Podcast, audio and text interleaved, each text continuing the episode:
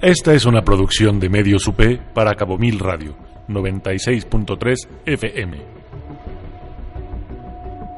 Hoy salen los muertos de sus tumbas y los espíritus deambulan por las calles. Hemos navegado por muchos sitios del planeta y hemos recopilado las tradiciones funerarias de los principales hombres de religiones del mundo. Acompáñanos hoy a descubrir cómo enfrentan la muerte, las diversas religiones, porque hoy navegaremos en rituales funerarios. Radio UP. Hola, hola amigos y amigas, ¿qué tal? ¿Cómo están? Soy Héctor Zagal, bienvenidos al barco aquí navegando con el doctor Zagal en Cabo Mil. En XHSJS 96.3 FM para Baja California Sur y la comunidad de la Universidad Panamericana amigos de Los Cabos, San José el Cabo, Cabo San Lucas, este que acaba de hablar es el que hoy va a ser el sacristán. ¿Qué es el sacristán, doctor? Es el que ayuda a los ministros del culto en los ritos, no Ah. solo en los ritos funerarios. Bueno, pues bienvenido Ricardo Herrera Manjarres. Hoy vamos a hablar de rituales funerarios porque hoy 31 de noviembre es De octubre, día- doctor. Perdón, de octubre es día de Halloween. ¿Y va a salir sin peinarse a espantar a, a los alumnos? Eh, no, simplemente le voy a aplicar examen hoy. ¿Y no se va a disfrazar de nada, doctor? No. No. Yo para- sí. ¿De qué te vas a De decir? usted, doctor, para ir regañando a la gente por ahí. Ay, sí. sin que nadie me haga nada. Ay, ya quisieras. Yo soy elegante y distinguido. ¿No? Tú eres el que parece, pero que los sábados después de las fiestas amanece. ¿Que me asustaron? que como fantasma, unas ojeras largas, la piel pálida y una sed terrible. Pues es que tal como rito funerario me ungieron. y además, En vodka, en ron. y además lleno de mordeduras. Ay, caray. ¿No? Es por el, el baño que le hacen a los, a los cadáveres, doctor. Sí, por eso terminas así. Las mordidas. Las mordidas, como si un vampiro hubiera tomado Vampira. posesión. ¿Vampira? Vampira, vampira. ¿Vampira? Bueno. Oigan, pues encantado de platicar. Hoy vamos comenzando a hablar de, del, del rito. A ver, comencemos con una idea. ¿Por qué crees que hay ritos funerarios? Pues porque la vida parece que no se acaba, ¿no? Es muy, yo creo que es más fácil creer que hay un más allá que simplemente se apaga el chip y ya. y hay que enfrentar la muerte de cualquier manera, no independientemente de tu fe, eh, hay que enfrentar la muerte y los ritos funerarios son una manera de asimilar la Sí, muerte. en el fondo es más para los familiares que para el propio difunto, ¿no, doctor? Sí, en muy, es procesar, decir el adiós, el, último respeto, es hacernos cargo de eso. Y en todas las religiones y en todas las culturas hay, hay distintos ritos funerarios. A mí me gusta mucho una frase una, de una oración del funeral católico que dice en el misal romano, en la misa por difuntos, dice vita mutatur non tolitur. ¿Sabes qué quiere decir eso? Que la, la vida se mueve, no, no se quita. eh, la vida cambia, no se quita, ¿no? Y luego dice algo así como vita, mu- mm, vita mutatur non tolitur, disuelta nuestra morada terrenal, iremos a la otra morada, a la morada celeste. Y eso es interesante, ¿no? Porque es un punto en común con muchísimas religiones y creencias. Pero, pero yo creo que hay, el cristianismo es especialmente esperanzador. O sea, es, eh, es una religión en ese sentido, el- el- el- todas las formas de cristianismo, eh, pero el cristianismo es especialmente esperanzador porque... eh, ¿Por la resurrección? ¿Lo la- dice o por qué? bueno, la resurrección de los muertos, la resurrección de los cuerpos y la certeza de, de que hay una vida en el más allá. Y que a diferencia de lo que sucede, por ejemplo, con el mundo, pensemos en el mundo de Homero, donde el reino de los muertos es terrible, triste, donde aunque hay una cierta inmortalidad, nada es igual, en cambio el cristianismo ofrece algo mucho mejor. ¿no? Yo creo que eso es una gran, una gran, una gran diferencia. Incluso eh, el primero de noviembre, por ejemplo, que se eh, en la antigua, antiguamente todavía hoy, se celebraban, bueno, esta era una en los el primero de noviembre y en los funerales de los niños chiquitos, de los niños bautizados, pero muy chiquitos, no se vestían, mm, el sacerdote no se revestía de ropa negra, sino de ropa blanca. Y en lugar de las oraciones de tristeza, se cantaba el Gloria. ¿Sabías eso? Órale, eso es muy interesante. Se cantaba el Gloria porque se decía un niño chiquito y se les vestía como angelitos antiguamente al, o como santos porque se decía un niño que muere chiquito y bautizado se va directamente al cielo. Es muy interesante porque la mayoría de las religiones abrámicas sí son un poco fuertes, ¿no? Con los rituales de luto, con los colores. Pues si quieres vamos platicando del en el catolicismo. El catolicismo, el especialmente el catolicismo, comienza eh, la preparación, pa- bueno, en realidad la preparación con la muerte comienza con el bautizo. Por eso memento mori. Tienes como católico o como cristiano que pensar en la muerte en todo momento. ¿Tú, has pensado en la muerte? ¿En todo Tú- momento? Claro, saber porque en cualquier momento puedes eh, ir a dar cuentas a Dios. Y lo que da sentido a la vida es la verdadera vida, es la vida del más allá. Esa es una enseñanza católica en los ejercicios espirituales. Te decían, por eso debes de aprender a, a valorar la vida desde el punto de vista de la muerte. Es decir, el día que te mueras, el día que te estés muriendo, ese día sabrás o podrás en realidad valorar qué es lo más, qué es lo que valió la pena y qué es lo que no valió la pena, ¿no? De qué te arrepentirás y de qué no te arrepentirás. La extrema unción es quizá la preparación inmediata, que es uno de los sacramentos. Es una idea muy bonita porque se utiliza, es un sacramento en el, o unción de los enfermos, en el que se utiliza aceite. Hay que recordar que no solo para el cristianismo ni para el judaísmo, sino para todo los el mundo mediterráneo, el aceite de oliva se utilizaba como ungüento, como medicina, eh, tenía este poder de limpiar, de purificar, de sanar. Y los cristianos utilizan el aceite de oliva, el, el, el, el óleo, hay tres óleos, en tres momentos. Tú sabes, en realidad en, cuan- en cuatro, que son cuáles. Bautizo, Sí. Extrema unción. Dos, en la confirmación y cuando ungen al sacerdote también lo ungen. En el pueblo de Israel a los sacerdotes, los, a los reyes los ungían con aceite y en la Edad Media los ungían también con aceite. De hecho, Cristo quiere decir Ungido. ungido, ¿no? Bueno, pues el, el último aceite que se da es el de la extrema unción, que permite enfrentar el, el miedo a la muerte y al mismo tiempo preparar al alma para, para, el, para el más allá. Después de eso, eh, bueno, en realidad había, eh, había como una preparación, porque era, mm, o todavía hay en las familias cristianas, que era, eh, se llamaba el viático. ¿Tú sabes qué es viático? Pues algo necesario para un viaje. Sí. Por eso dicen los viáticos son el dinerito que te dan para un viaje, ¿no? En, en una oficina, cuando te dicen, te dieron para tus viáticos. También se le llama la caminera, doctor. No, A la cerveza que uno se toma de- entre los traslados. no.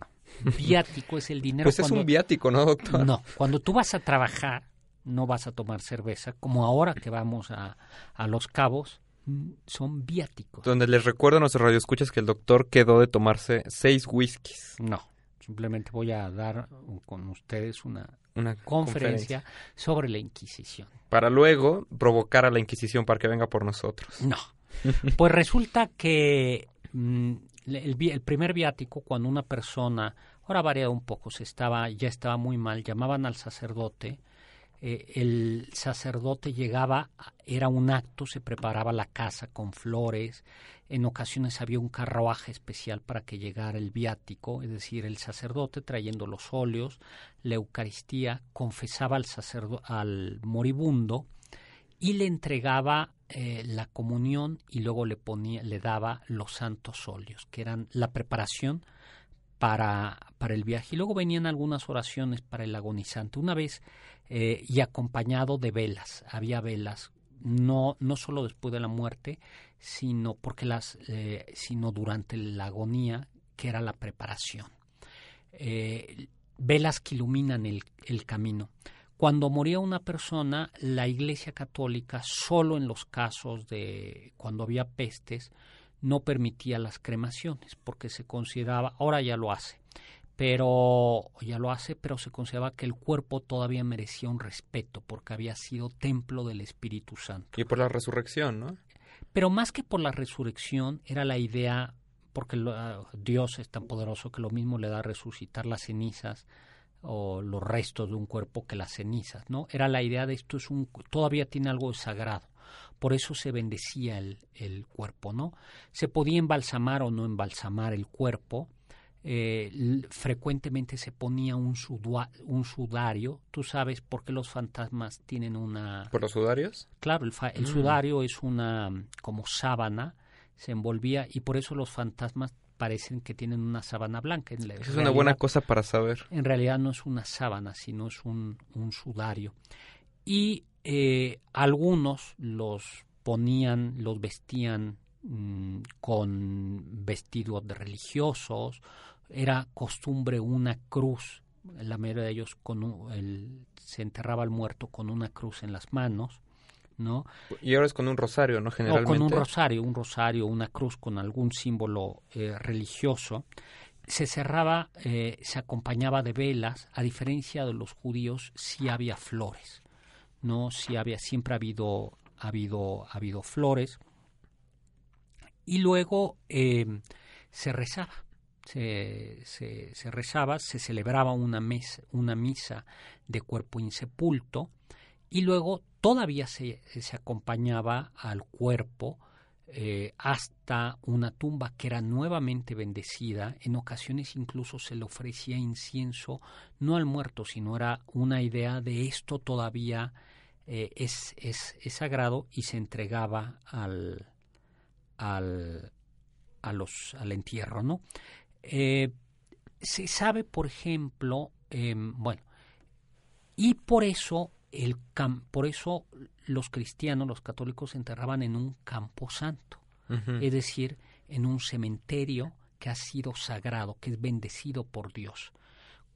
Eh, a veces imaginamos como un lugar de espantos, pero si mm, en cierta narrativa, pero si tú te acuerdas, por ejemplo, este mito de los Highlanders, no se pueden matar en lugar sagrado. Y uno de los lugares sagrados era el cementerio. ¿Tú te fijaste en eso? ¿En Highlanders? Sí, estos... No conoces, no, no conoces esa narra... Eh, incluso hubo, eh, hubo hasta, hubo hasta película, estos que se, que son inmortales. No, no la vi, doctor. No, no la has visto. Bueno, el, el hecho es que un camposanto es un terreno sagrado. Por eso todavía hoy por hoy hay, mm, ¿cómo se llama? Hay eh, cementerios civiles y cementerios y camposantos. Eh, algo más sobre esto es que antiguamente a los que no eran cristianos no se les podía enterrar en un camposanto, a los suicidas, a los herejes, no se les enterraba en un camposanto. Algo de lo que hace eh, Juárez es tener por primera vez em, panteones civiles, es decir, panteones que no son sagrados. Tenemos que irnos a un corte para seguir hablando de funerales. Regresamos.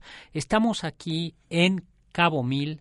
XHSJS 96.3 FM. Y recuerden que estamos grabando, transmitiendo desde las instalaciones de Radio Universidad Panamericana en la Ciudad de México. Vamos a un corte. Nosotros somos Medios UP. Hola, hola, estamos de regreso amigos de Cabo Mil Aquí en XHCJS 96.3 FM en la noche de Halloween. Y tengan cuidado porque al doctor le gusta salir a espantar. No, yo espanto simplemente con mis exámenes. ¿Con las calificaciones? Para que, sí. Por eso, envíe el correo a los alumnos hoy. ¿Para qué espantar un día si puedes espantarlos todo el semestre? Pero al final me lo agradecen. ¿O no? Claro que sí, doctor. Yo siempre puro 10. No, si todavía no pasó mi materia. ¿Cómo no, doctor? No, me la, la debes todavía. debes la bueno, pues estamos contando esta idea de los del, del Camposanto, ¿no? Eh, de cómo el, de cómo eran eran lugares lugares religiosos. Por eso todavía hay, por ejemplo, eh, en muchos lugares hay un cementerio judío, un cementerio cristiano, un cementerio, a veces incluso el cementerio católico, el cementerio anglicano. ¿Y cambian mucho entre sí? Eh, sí, van, van teniendo mm, diversas mm, manifestaciones. manifestaciones ¿no? Luego, eh, en, el, en, el, en el catolicismo, la costumbre era rezar durante unas siete, siete días, había misas y rosarios hay todavía misas y rosarios por aquellas almas que, eh, que quizá no están todavía en el cielo y se están, se están, se están purificando. Y por eso el primero de noviembre se el primero de noviembre es la fiesta de todos los santos, es decir, es una fiesta de la iglesia. Y por eso en la misa se utilizan ropas blancas, se canta el gloria, que es la misa, la celebración de todos aquellos que están en el cielo, aunque no conozcamos sus nombres, porque santo es el que está en el cielo.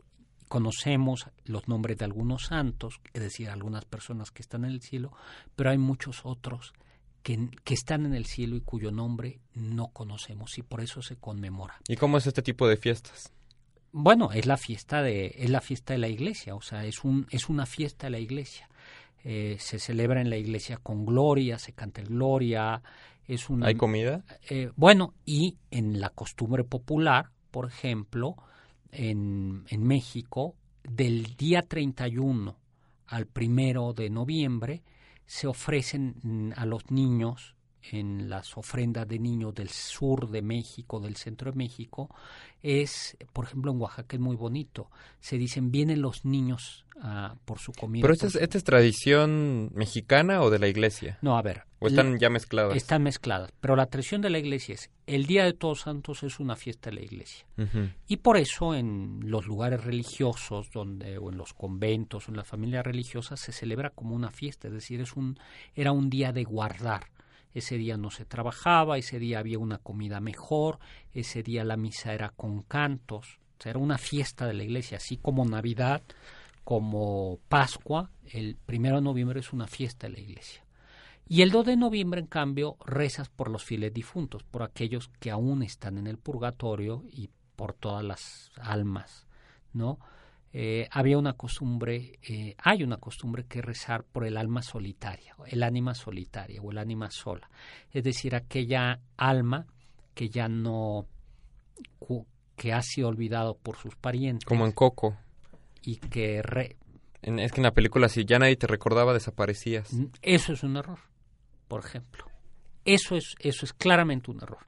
Ni es propio del mundo mesoamericano, ni es propio del mundo cristiano es una, el alma sola es aquella por la que ya no rezan y que quizá tardará en salir más del purgatorio, pero saldrá. Por los, rezos ayudan a salir más pronto del... Claro. Pues ese es el sentido de, del 2 de noviembre, ese es el sentido de ofrecer las velas, las flores, es, si tú rezas, si tú te sacrificas, no es que mantengas viva el alma, sino que tu proceso de purificación en el purgatorio será más breve y cuanto antes saldrás. Y, del infierno ya no salen. Del infierno ya no sales. Pero si bien hay almas en el infierno, la Iglesia Católica nunca ha dicho quién está en el infierno. Nadie sabe quién está en el infierno porque la misericordia de Dios es infinita. ¿Solo el diablo? Solo, el, solo los demonios. ¿no?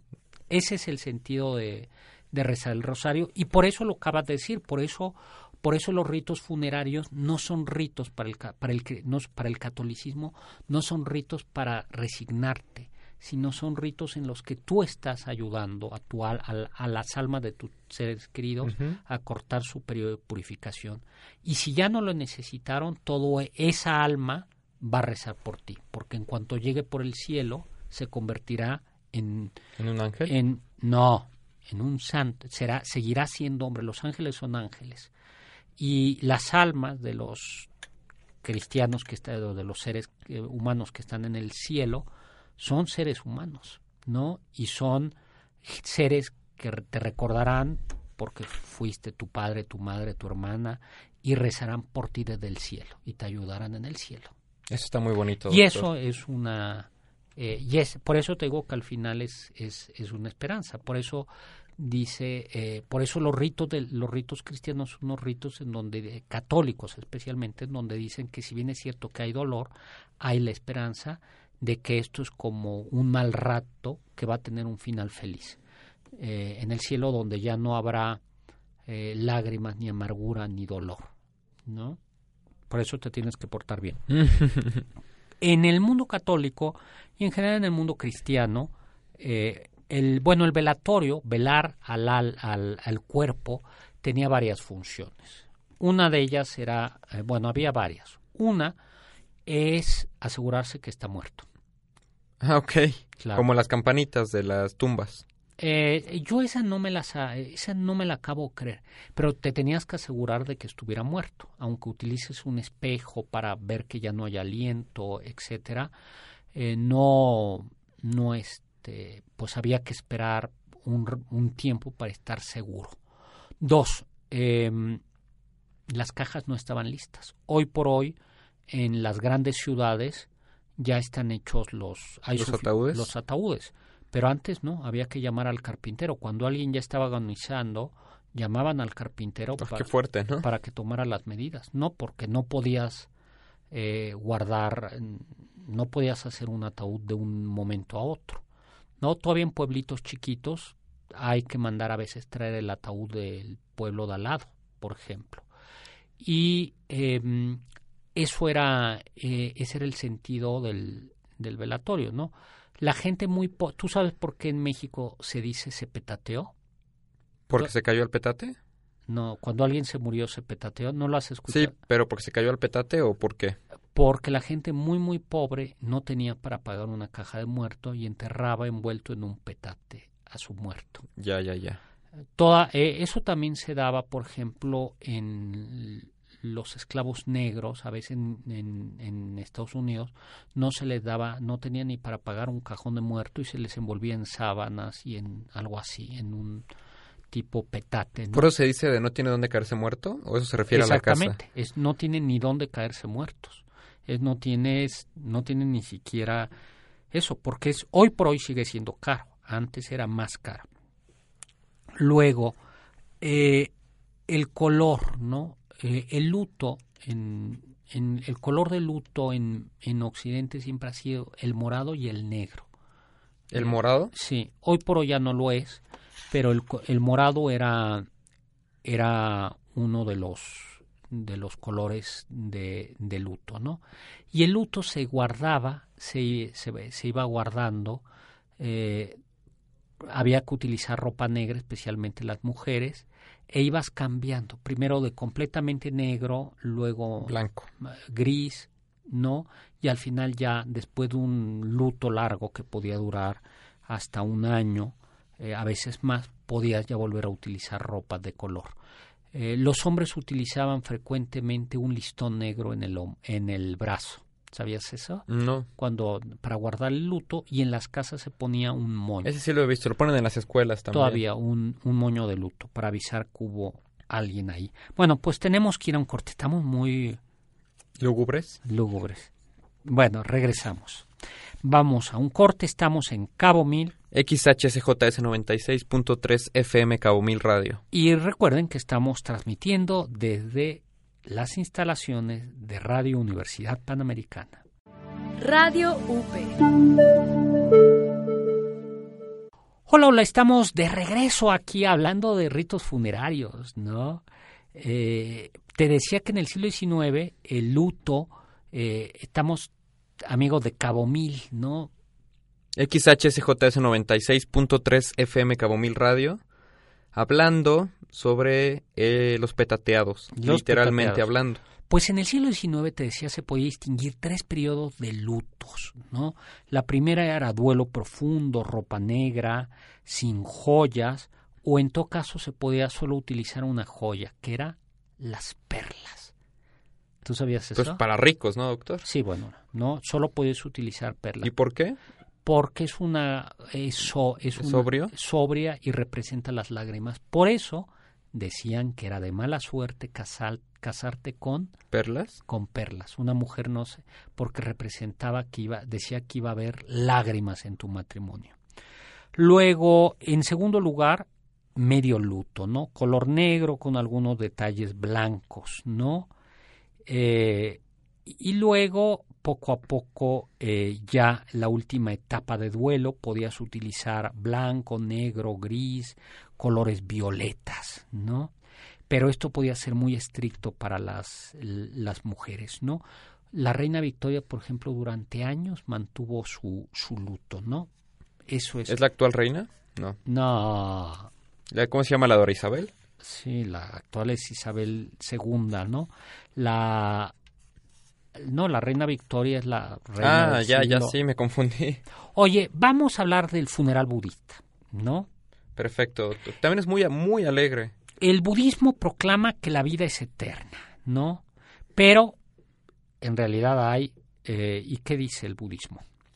Pues que el funeral es un modo para apaciguar las, pues las almas y los ánimos de los que están reunidos, que es un, la muerte es una transición hacia otra vida y que muy parecido al catolicismo que tenemos que pasar toda la vida intentando saber que tiene que pasar la muerte y que todo va a estar bien. Sin embargo, en el budismo, no olvidemos, la inmortalidad del alma no es, la, inmortalidad no es personal.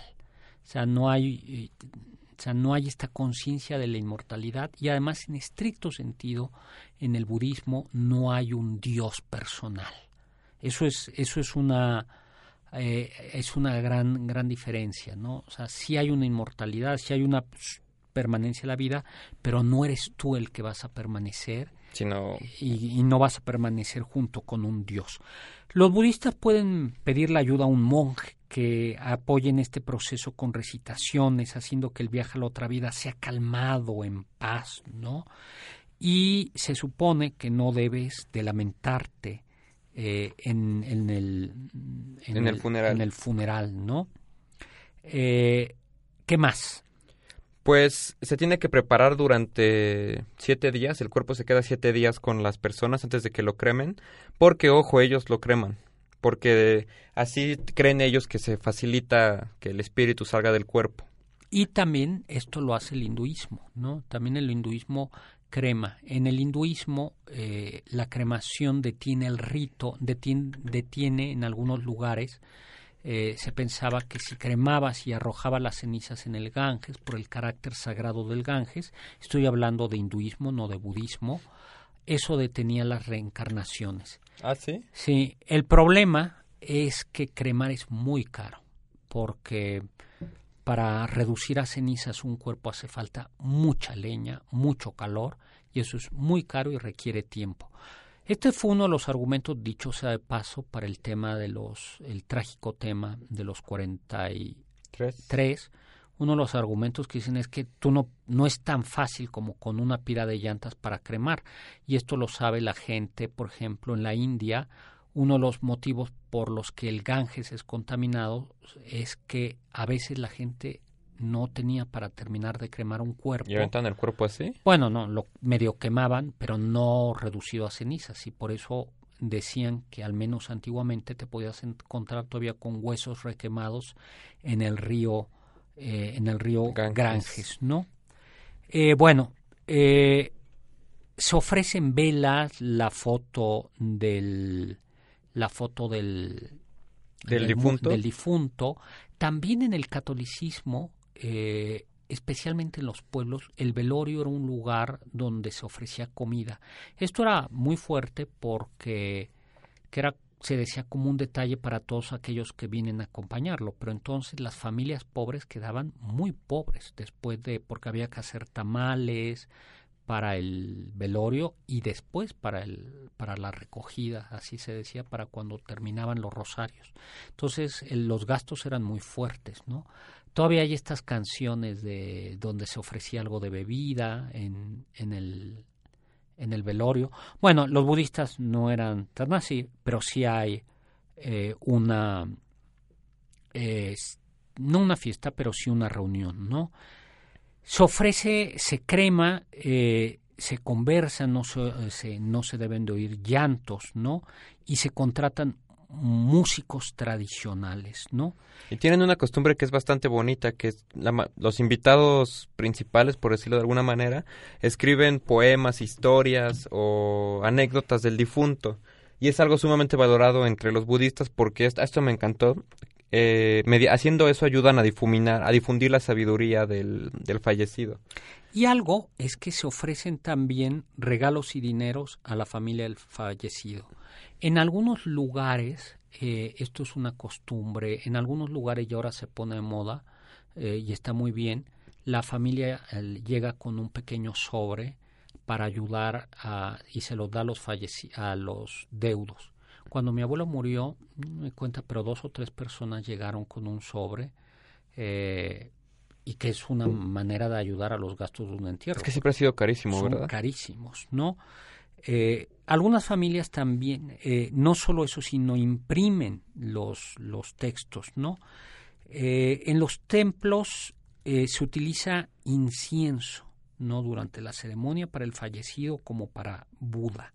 Y a los 100 años, digo, a los 100 días de fallecimiento hay otra nueva ceremonia, ¿no? Y hay a los monjes que participaron en el funeral se les ofrece, hay ofrendas, ¿no? Y hay un agua como una especie de agua bendita que se les ofrece también para purificarse. Eh, de acuerdo a, hay muchas formas, hay muchas formas de, de, budismo, ¿no? Eh, ya habíamos visto eh, cómo con, con el budismo la muerte es una transición y no es el fin de la vida, ¿no? Vayamos al Islam. Es muy interesante el Islam. Bueno, ¿qué pasa con el Islam? Para el Islam, la muerte tampoco es el final. Hay que recordar que como religión abrámica, y además es muy clara, comparte y dice, eh, Alá juzga las almas y hay un cielo hay un lugar de castigo y hay un cielo, que es la verdadera existencia. Por eso eh, algunos mm, musulmanes eh, que mueren defendiendo a Alá consideran que aquello los, los, llevará justo al, al cielo, ¿no? Eh, en general, la familia también el mundo, mm, la agonía es algo muy muy personal, se pide, los amigos del, del que está agonizando le piden a Alá para que llegue eh, al el, difunto o el que está muriendo al cielo, ¿no? La cremación está prohibida también. Y tienen algo que no sé si los católicos hacían en la antigüedad, pero es que bañaban, bañan al cuerpo. Sí, es una costumbre que está presente en el judaísmo está presente en el judaísmo, en el cristianismo ya no. Hay que recordar que el cuerpo de Jesús, después de ser crucificado, como era un gran día, es decir, un día de Pascua, no pueden preparar el cuerpo. Por eso eh, las santas mujeres, María Magdalena, María Clofás, van a, a, la tumba de Jesús para cumplir esos ritos de, de, lavar el cuerpo y de perfumarlo. Y es cuando se encuentran con que el cuerpo ya no está. Eh, en esto también el Islam eh, repite esta tradición de lavar el cuerpo. Y tienen también la costumbre parecida a los sudarios, solo que ellos llaman a esta tela kafán, también es blanca. Y solamente los héroes, como mencionaba hace rato, son aquellos que pueden ser enterrados con la ropa con la que murieron. Ah, eso no lo sabía. Está interesante, ¿no? Y cuando alguien muere, eh, ahora me acordé, tú sabes que en los griegos le ¿qué, hacían los atenienses? Que le ponían monedas al difunto. En los ojos. Sí, ¿para qué? Para pagarle al barquero, ¿cómo se llama? Caronte, para que los cruce al Hades. Sí, iban al más allá y en el más allá tenían en el ultratumba que cruzar un río y había el barquero infernal y le entrega, había que pagarle. Si no le pagaban, tenían que pagar miles de años, ¿no? Pero bueno, esto no pasa en el, en el caso, ¿no? Eh, el cuerpo es transportado eh, a, otro, a otro lugar donde se dirigen las, las oraciones y de ahí al entierro, ¿no? Y es interesante que ellos no utilizan ataúd. Entierran el cuerpo solito. En la tierra. Y apuntando hacia, hacia la Meca, o sea, los ponen del, como de lado. En algunos países donde está prohibido enterrar sin ataúd sí se lo ponen, pero... Y al lugar, eh, y, y al lugar del entierro, en principio solo acuden los varones, ¿no? Em, muchos musulmanes eh, prefieren enterrar eh, en un en un lugar en un cementerio musulmán, ¿no? Eh, no se ponen lápidas ni flores sobre la tumba. Pues vamos, estamos muy tristes, ¿verdad? Pues es que el tema. Bueno, vamos a un corte y regresamos. Estamos en XHCJS 96.3 FM Cabo Mil Radio. Medios UP. Hola, hola, estamos de regreso aquí, amigos de Cabo Mil. En XHCJS 96.3 FM. Y recuerden que estamos grabando desde la Universidad Panamericana, eh, aquí en Radio Universidad Panamericana. Pues encantado estar Iba a decir encantado de estar hablando con ustedes, lo cual sí es cierto. Pero el tema no, no es tan encantador. No es tan encantador, ¿no? Pero había que hacerlo, ¿no? Oye, ¿y en tu ofrenda a muertos qué te gustaría que pusieran? Mm, un libro. ¿Sí? ¿En la suya, doctor? Un no, un libro y tu celular para estar whatsappeando todo el día. No, yo no whatsapp. Usted lo usa más que yo, doctor. No, no es cierto. Nuestros amigos de Baja California se van a dar cuenta no, que... Y además utilizas... Eh, y además, ¿qué? ¿Cuál es el mezcal que te van a poner? Este... ¿Cuál era, doctor? No, no te van a poner mezcal el o qué? Game Bolt. Que usted me contribuyó a a mi adicción al Acabas de cumplir años. ¿Cuántos cumpliste ya? ¿35? No, 24. 24. Bueno, pues vamos hablando de otras costumbres, ¿no? Pues sí, estas son un poquito más curiosas. Bueno, ya vamos no tan tristes. a Irán, donde los seguidores de Zoroastro eh, ponían, decían, no se puede enterrar, ni tirar al agua, ni, ni cremar un cuerpo. Porque se contaminan los cuatro elementos, la tierra, tierra, agua, aire y fuego. ¿Y entonces qué se hace? Esto está bien interesante, me puse a buscar fotos. Sí, son y bueno, son ellos tienen unas torres que se llaman torres de silencio y ahí ponen a los muertos para que lleguen los buitres y una vez que quedan los huesos los avientan a un pozo. Pero pueden buscar en internet, así torres del silencio y van a ver las fotos de las Sí, o lo hacían cuando no había torre del silencio, lo iban poniendo en el en las montañas. Entonces llegan los buitres, van devorando al cuerpo y cuando todos esos huesos ya los van bajando y los avientan al pozo y luego sobre ese pozo construyen otras torres de silencio. ¿A usted le gustaría eso, doctor? Me da igual. Bueno, pues sí, ya está. Sí, no, me, conmigo lo que, lo, que sea, ¿no? Y en el Amazonas, esto está interesante porque literalmente cuando alguien se muere, los familiares empiezan a gritar, a enojarse y a sollozar porque creen que inmediatamente se muere alguien, hay un espíritu maligno que llega por el alma. Entonces tienen que, esto está bien loco, doctor, pero hay que guardar las cenizas durante un año y luego la familia se lo come para ayudar a que el alma llegue a, con bien. Bueno, te integras con tu con tu pariente y ya está. Lo bueno es que es con cenizas, ¿no? Pero hay otras culturas que hablaremos en un par de minutitos donde se lo comen, así como va. Tal. Oye, Papúa Nueva Guinea, ¿no? Ah, este está horrible, este me dio pesadillas porque vi fotos, doctor, y es horrible. ¿Y ahí qué pasa? Pues la costumbre es que cuando se muere el papá o el jefe de familia, llega un sacerdote así, les toca la puerta y le dice, pues ¿qué creen? Vengo por sus dedos. Y hacen como una cuerda de cabello humano y con eso aprietan los dedos hasta que se zafan. Y una vez que se zafaron, le hacen un collar de dedos al difunto. O sea, todo mundo tiene que aportar un dedo. O sea, si usted llega a esa tribu, todos tienen los dedos a la mitad. Y además, el sacerdote escoge cuántos dedos. Entonces depende de si está crudo, de si está enojado, de si está de buen humor. ¿Cómo ve, doctor? O sea, si se ¡Qué horror! ¿Cuál le da más pánico, el de los dedos o el de la comerte al difunto el con de los dedos, porque ya dice la cenicita si está bien quemada, pues ya, y la sopa está rica, pues ni modo. Le quedó rica la sopa a ¿no? Madagascar. eh, ah, bueno, te voy a decir, hay una costumbre que esta es en, en Campeche, en un pueblo que es cerca de Campeche, no me puedo acordar cómo es el, el nombre, en que, y en algunas partes de la ciudad de Campeche también, ¿no? Que es el día de muertos vas a limpiar los huesos de tus difuntos. Ok, pues está más o menos bonito, ¿no? Pero sí está un poco escabroso.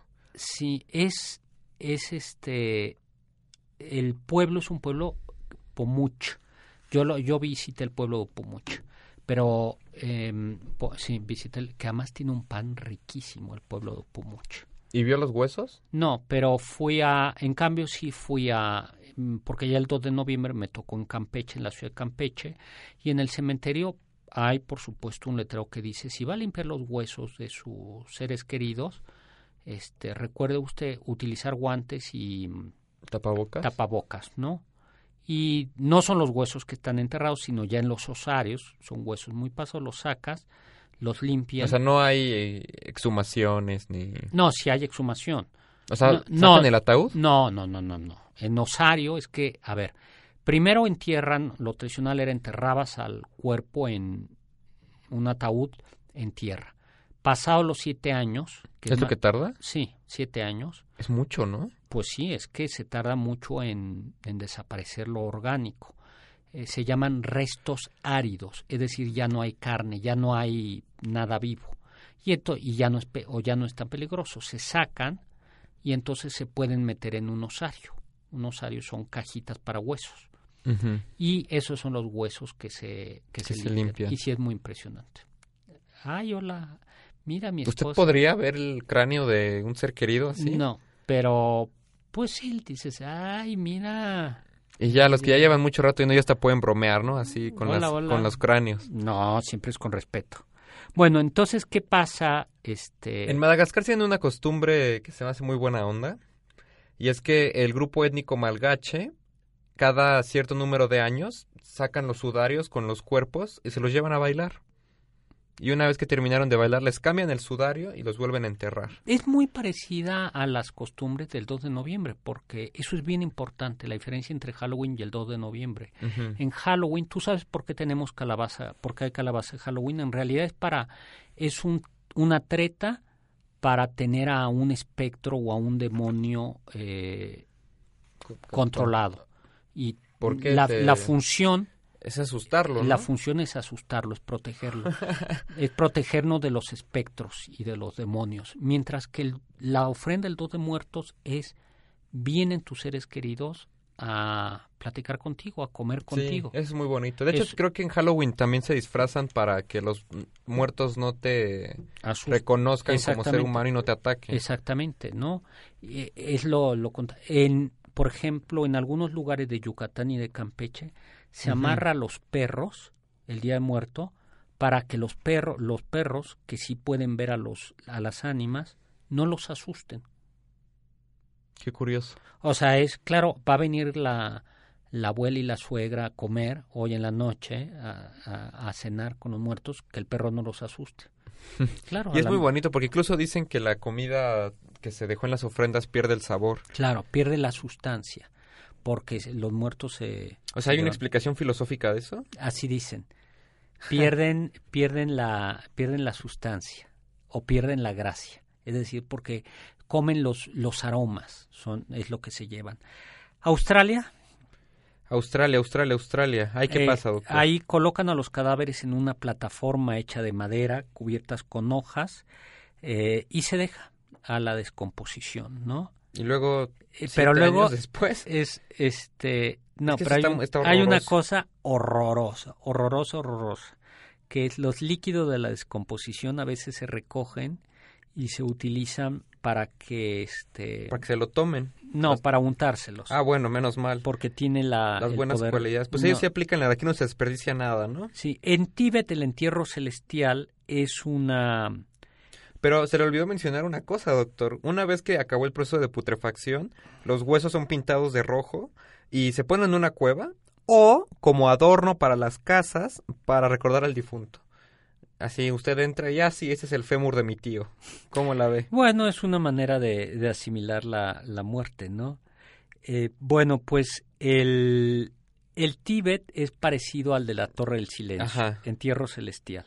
Muere una persona, lo trozan en pedacitos, lo dejan en un lugar alto eh, y para que se lo devoren las animales, especialmente las aves, ¿no? También hay unas fotos tremendas sobre eso. Y ya para despedirnos, ¿qué tal si contamos el de los Agori? Ese no lo conozco. Ah, eso está es? muy loco, doctor. Tiene que ver con el río Ganges. Justo yo vi un documental hace poquito sobre eso. Si usted viaja a la India y llega al río Ganges... No, bueno, te mueres. Ese, ese río es uno de los más contaminadísimo del mundo. No, pero usted tiene la opción de tomar una barquita si es que alguien se atreve y llevarlo al otro lado. Pero es bajo su propio riesgo, porque del otro lado habita la tribu que se llama Agori. Y Agori viene del sánscrito, no me acuerdo exactamente de dónde viene, pero quiere decir los muy puros. Y es una secta que es famosa por sus costumbres canibalísticas. Y si, y si pueden buscar fotos de los Agori, son una cosa que da mucho miedo, porque tienen la cara así como teñida de blanco, pero adivine con qué la tiñen. ¿Con sangre? Con ceniza. Con ceniza. Y además, ellos beben la, el agua del río Ganges, porque justamente como trae muertito, ellos creen que be beber y comer muertos te llena de vida. Entonces toman el agua con cráneos humanos y se la toman, doctor. No, pues bah, si bebes el agua Ganges, que está súper contaminado, eres un superhombre. Como, como los Agori. Pero verdaderamente. Oye, pues ya hemos llegado al final. Creo que... Muy solemnes al principio. Estuvimos muy tétricos. Pues ¿no? es que el tema es difícil, doctor. Bueno, pues feliz Halloween, feliz pero sobre todo feliz Día de Muertos, ¿no? Disfruten, coman. Y si el doctor se les aparece, solo entréguenle sus lágrimas y con eso se va tranquilo. No, mejor. ¿Verdad, doctor?